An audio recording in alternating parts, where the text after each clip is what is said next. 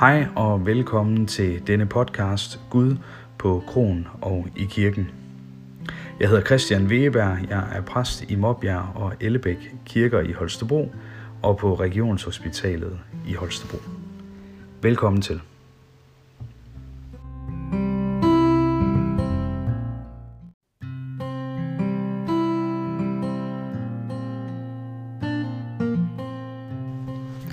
I dag skal du høre en prædiken til første søndag efter påske.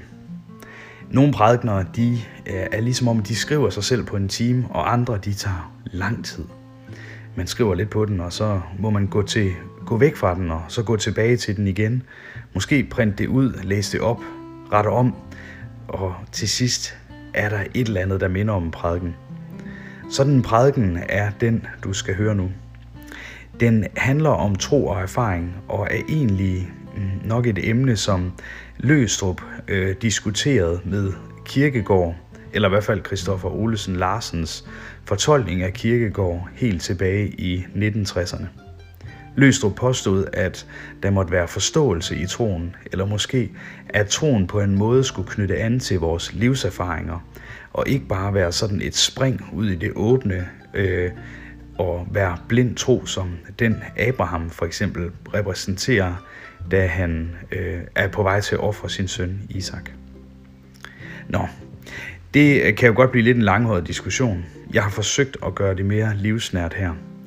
Så her skal du altså høre resultatet af den prædiken, der på en eller anden måde øh, ikke bare skrev sig selv, men forhåbentlig alligevel er blevet værd at høre.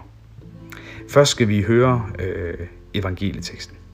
Den kommer her, øh, oplæst fra Bibelselskabets udgave.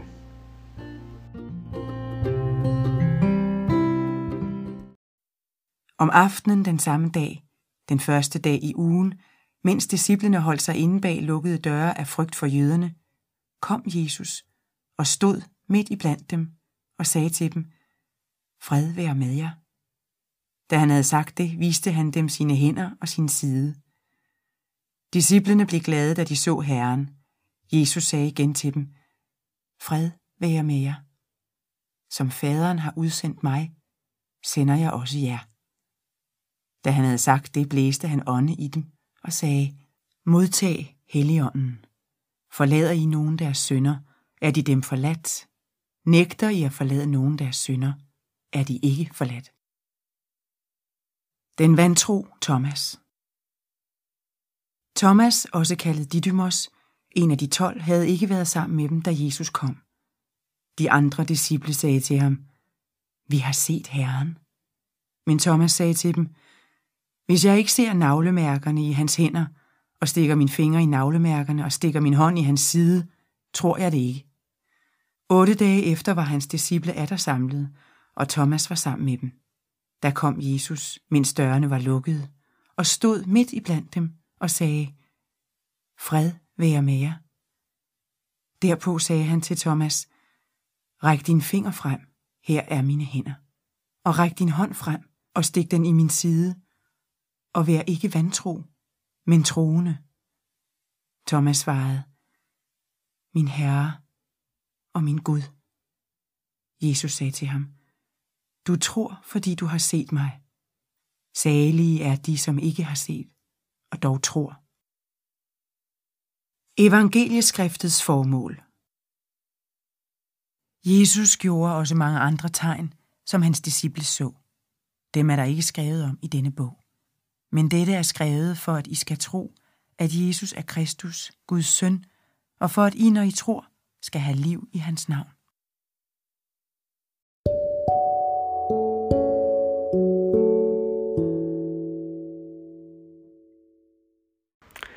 Thomas Didymos er en held. Han insisterer på, at tro og erfaring må hænge sammen. Troen er et spring, men troen må give mening og knytte an til vores livserfaringer, så tro og liv kan vokse og gives videre. Thomas Tvivleren kaldes han. Thomas, der ville stikke fingeren helt ind i sårmærkerne, før han tror. Thomas Didymos betyder tvilling, og han var sikkert tvilling, men i kirkehistorien er det også blevet til, at han var tvedelt, og en udskamning af det tvedelte. af den der svage tro, der rummer alt for meget tvivl i sig. Tvivler Thomas? Hmm. Der står faktisk ikke tvivl et eneste tidspunkt i den fortælling, du lige har hørt. Et er sikkert. Thomas ville gerne have fast grund under fødderne. Han ville se på en eller anden måde, før han tror. Han vil med andre ord erfare, før han tror. Thomas vil gerne have erfaring i troen. Det tror jeg egentlig, at vi alle kan ikke genkende til. Vi vil gerne have vores erfaring med. Eller sagt på en anden måde, vi vil gerne, at kristendommen og dens indhold skal give genklang i vores liv, for at det giver mening og bliver virkeligt for os, at netop det skulle være sandt, så det kan gøre livet større, og vi kan give det livet videre til hinanden. Troen må indebære en slags sund skepsis, og netop den ser vi hos Thomas i dag. Tro skal med andre ord være erfaringsnær. Men hvad betyder det? Forelskelse er en erfaring. Den er en erfaring af, at kærligheden er skænket os. Her knytter troen an ved en erfaring. Vi tror, at Gud har givet os kærligheden, for det føles for stort, at den skulle skyldes os selv.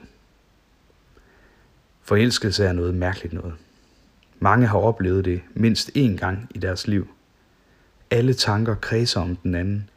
Man mister måske lysten til at spise noget, og alligevel er der et stort hul i maven og en fingerflætning, eller måske endda et kys, kan sende en strøm af lykke gennem kroppen.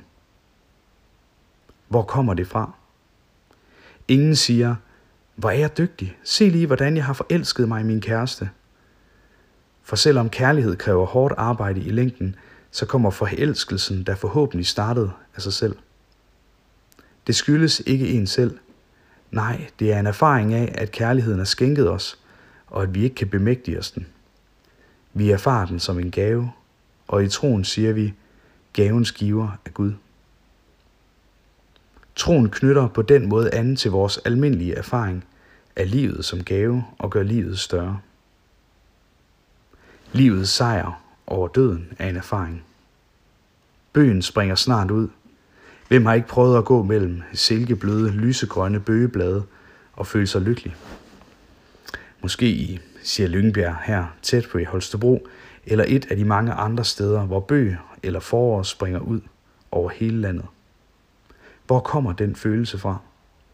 Den fortæller os fra livets dyb, at livet er stærkere end døden. Og den erfaring knytter troen an ved. Den siger, det er Gud, der som livets skiver er stærkere end døden, og bryder gravens mørke påskemorgen. Forelskelse og forårsbøg og tusind andre livserfaringer knytter an ved troen og giver den en fast grund. Ikke gennem videnskab, men i hjertet. For vi har allerede erfaret, at livet er skænket, og at livet er større end døden. Ja, så tror vi, at kærligheden kommer fra Gud, og Gud er stærkere end døden. Troen er dog altid et spring i den sidste ende. Sådan må det være. Troen må ikke kun lægge sig i forlængelse af det, vi allerede ved, men bringe noget nyt, så verden åbner sig på ny. Men kristendommens indhold må knytte an ved en livserfaring, for at springet i troen giver mening. Kristendommen er altså ikke blind tro, så troen tror hvad som helst. Nej, den ligger i forlængelse af vores livserfaringer. For kun herved kan den virke noget i os, gøre livet større, gøre vores erfaring større, så vi oplever kærlighed og livets gave og giver det videre til hinanden. Derved kan troen og livet blive nyt dag for dag, når vi går ud i livet og gør os erfaringer med livet. Ja, så bliver livet større og inspirerer troen, der giver genklang i det liv, vi lever. Og så kan troen blive til en kraft i mennesket, der giver livet videre til hinanden. Må den også gøre det i dig og i os alle. For når tro og erfaring ligger i forlængelse af hinanden, får vi mod til at tro og mod til at leve. En af de nye påskesalmer, det er så sandt, at ingen så, har en linje, hvor man synger, at det, som intet øje så, vil kirken holde søndag på. Vi får aldrig den fulde vidshed som Thomas, og det er ikke meningen. Jesus sagde jo i teksten, salig er den, der ikke ser og dog tror, for den endelige vidshed får vi ikke i livet. Men troen er ikke blind tiltro til hvad som helst, men tro, der knytter an til erfaring og gør troen og erfaringen større i en vekselvirkning, så både tro og livserfaring bliver større. Og det vil kirken holde søndag på. Vi er overladt til troen som et spring, men troen må knytte an til vores livserfaringer, for at den giver mening. Det giver fast grund under fødderne. Ikke videnskabelig grund, men i hjertet, så livserfaring og tro smelter sammen.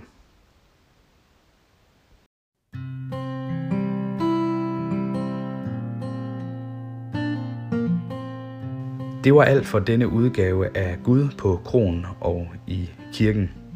Jeg håber, at du fik noget ud af den her lidt kringlede prædiken, der altså tog noget tid at skrive, og at det der med tro og erfaring, det kunne blive lidt mere øh, jordnært og håndgribeligt.